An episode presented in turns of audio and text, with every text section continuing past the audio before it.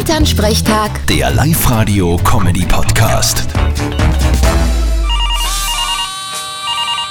Hallo Mama, Grüß dich Martin, geht's dir eh gut? Fralli, alles unverändert. Und war euer Drive-In erfolgreich? Na was glaubst, gezählte 34 Autos sind durchgefahren und haben sich was mitgenommen. Eh super, müsst's nächstes Wochenende gleich nur mal machen. Ja, von mir aus gern, aber ob der Papa das nur mehr aushält, weiß ich nicht.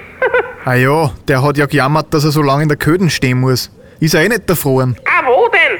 Das Problem war ganz anders. Er war der Meinung, er muss mit jedem ein Stamperl trinken. Kannst du dir vorstellen, wie das ausgegangen ist? ja, kann ich mir gut vorstellen. Ja, das ist ja alles eine Werbestrategie. Das ist Kundennähe.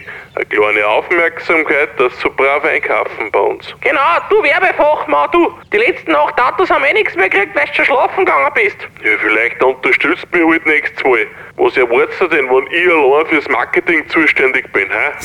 der Marketing-Experte. Großartig. Vielleicht überlegt euch nächstes Mal eine verkäuferfreundlichere Kundenaktion. Vierte Mama. Ja, war eine der Idee. Bitte Martin. Elternsprechtag. Der Live-Radio-Comedy-Podcast.